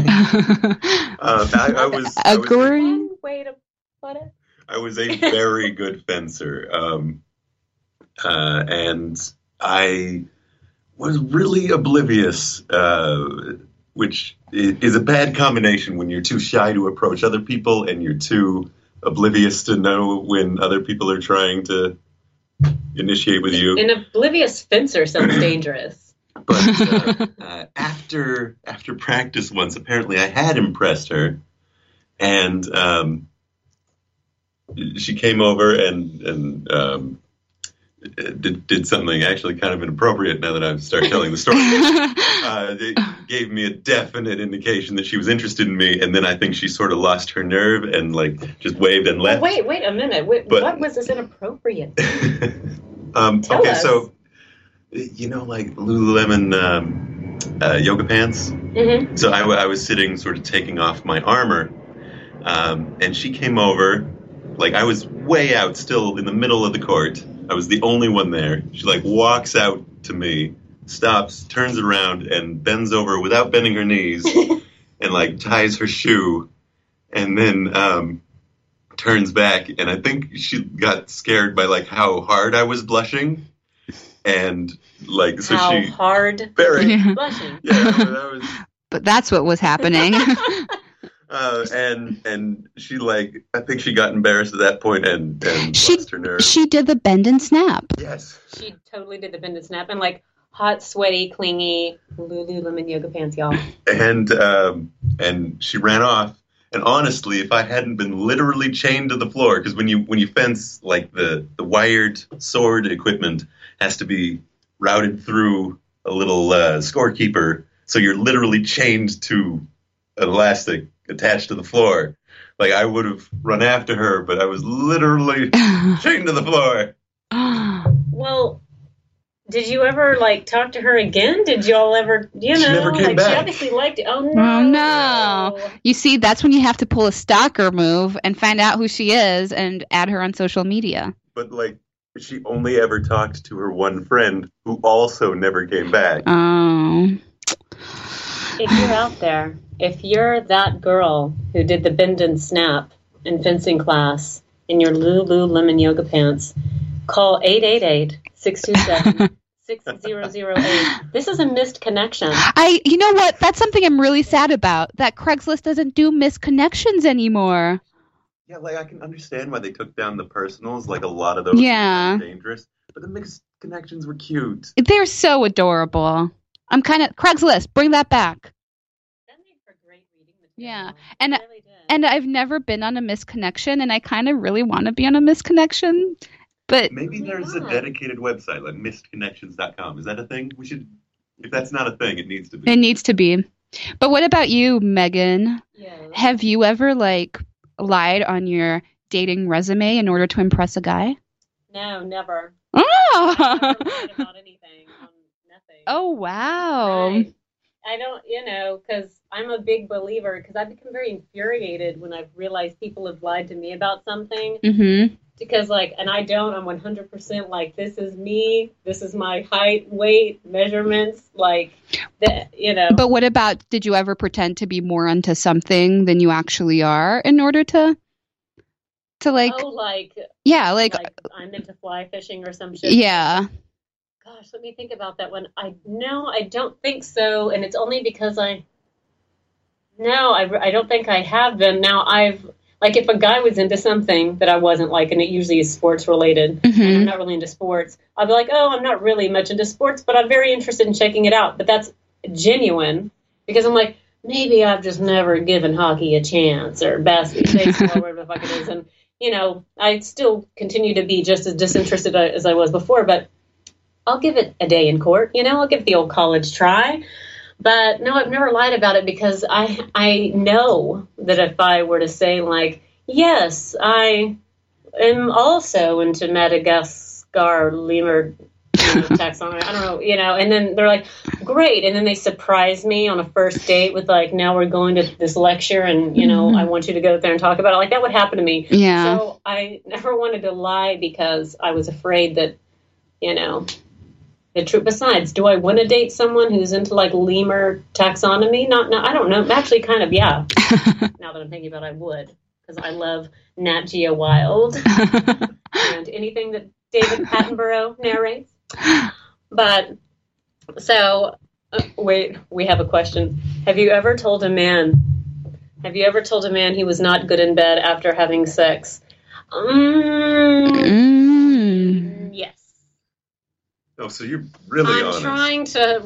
But it wasn't, I know I've said that to people, but it was never like right after we were done and we rolled over and I was like, oh, sorry, too bad for you. Like, it usually happened like later when I wasn't really, wanting to sleep with them again. And I'm a bad liar. I have a bad poker face. And so when someone is like, well, why don't you want to, then I'm like, well, I can't have sex with you because it's just terrible. Like, I can't not tell you what's up. I feel like they need to know though. Do you just say it was bad sex, or do you give them pointers? Is it a constructive criticism? It depends on how much they want to know. Usually when you tell them, like, sorry, but we're just not compatible in the bedroom, then they usually don't really want to inquire further. Don't want to know. I haven't yet had to, like, whip out a chart and, like, a pointer. And, guys, if you need some pointers, I'll let you know. But, yeah, I'm very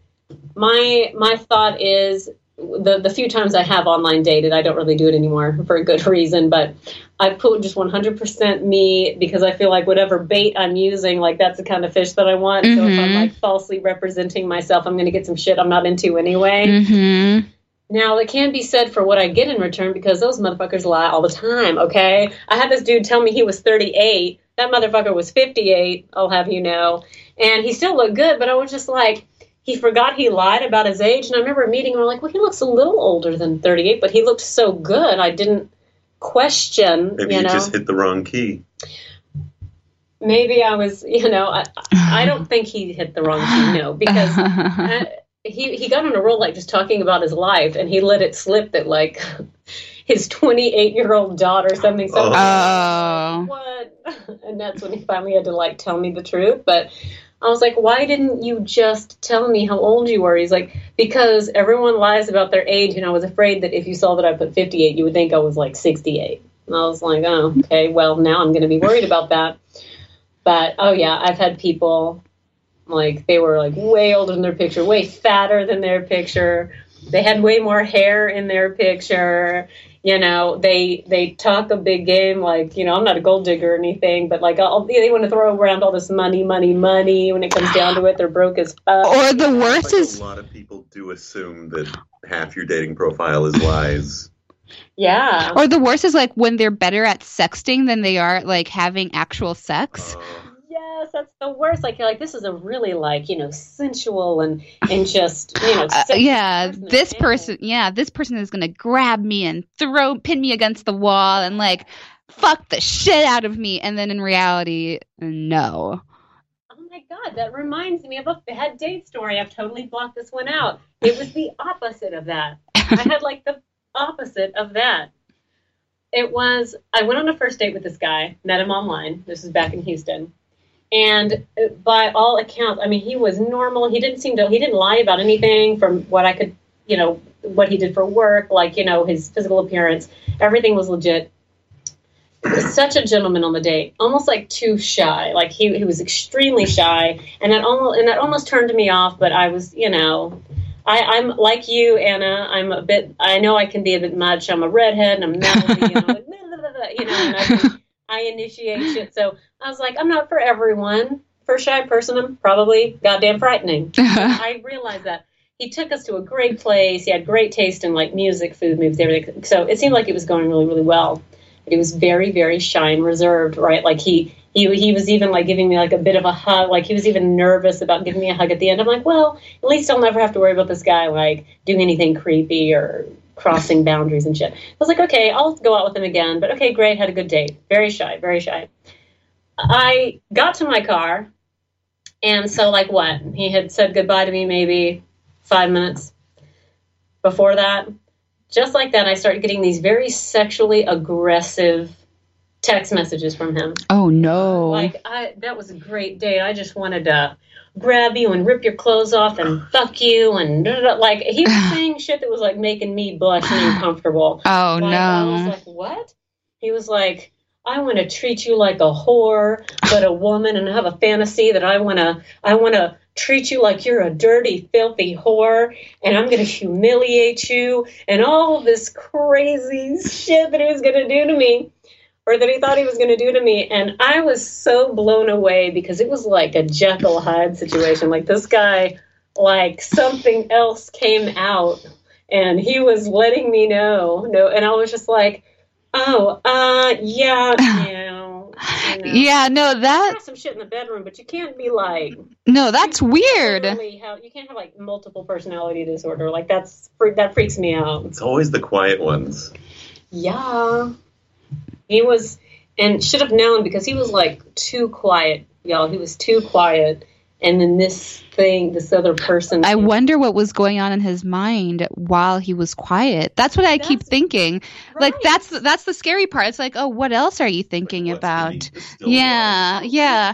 I'd rather be with someone that I know what I'm getting. That's why, like, I like being too much, because people know what they're getting with me.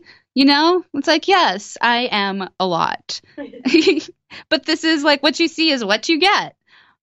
Right. But, like, the people that are, like, kind of, what's happening there? Or those are the people that I'm also like, if you told me he became a serial killer, I'd believe you. Right. So that's when I got scared, just like you said, because now, instead of thinking he's just shy and he's a really good listener, mm-hmm. No, he was probably thinking about where he was going to hide my body, or what pieces he's going to cut off first, and, you know how... like how hard he's going to hit me, or whatever, barbed wire, some crazy, like, psycho. Dating is scary, right? Dating is scary, guys. Dating is very scary. Especially in LA, even though that was in Houston. So what about, like, someone who's a bad kisser? Would you let them know, like, if... you were planning on never seeing them again, would you be more likely to let them know? Mm-hmm. Or if you wanted to continue seeing them, would you be like, okay, we need to adjust if you want to continue here? No, if I know I'm never going to see them again, I just let them on their merry way, because they don't need to be, they can go and be none the wiser. But like, let them just go live their life. Huh? Yeah. Then you're just passing them by. No, but here's the thing. I don't want... this you like project? No. It's not only about the project. No, here's the thing. Sometimes there are things that you can't fix, you know, and you don't want to make them insecure for the future, right? You know, so like I have a thing with mouths, with like clean, like you don't have to have beautiful teeth. But you date hippies. What are you talking about? I like hippies, but I like hippies with like some sort of personal hygiene, I guess. I don't know.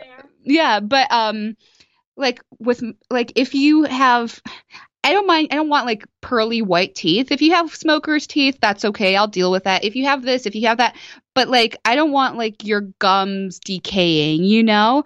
But at the same time, I'm not going to say something like, oh, by the way, your gums are decaying. You should go fix that. Because what if the person doesn't have money, or what if the person knows and has already tried to fix it and can't? You know, I don't want to make them more insecure than what they already are. Yeah, if it's something that they can't change, then maybe don't mention it. That's probably for the best. I had a friend, and I was dating a mutual friend of ours at the time, and she was kind of a third wheel. And then she started seeing someone else, and she wasn't, in mm-hmm. the way quite so much. So I was pretty supportive of that. And then all of a sudden she's back. And she's never leaving us alone. I'm like, so what happened with the guy you were seeing? Like, he seemed nice. She's like, yeah, it just, wasn't really happening in bed. And I'm like, well, maybe he was just nervous. Maybe give it another try. And she's like, no, it wasn't that. He was a soup can Richard. I'm like, what? What does that even mean? What does that mean?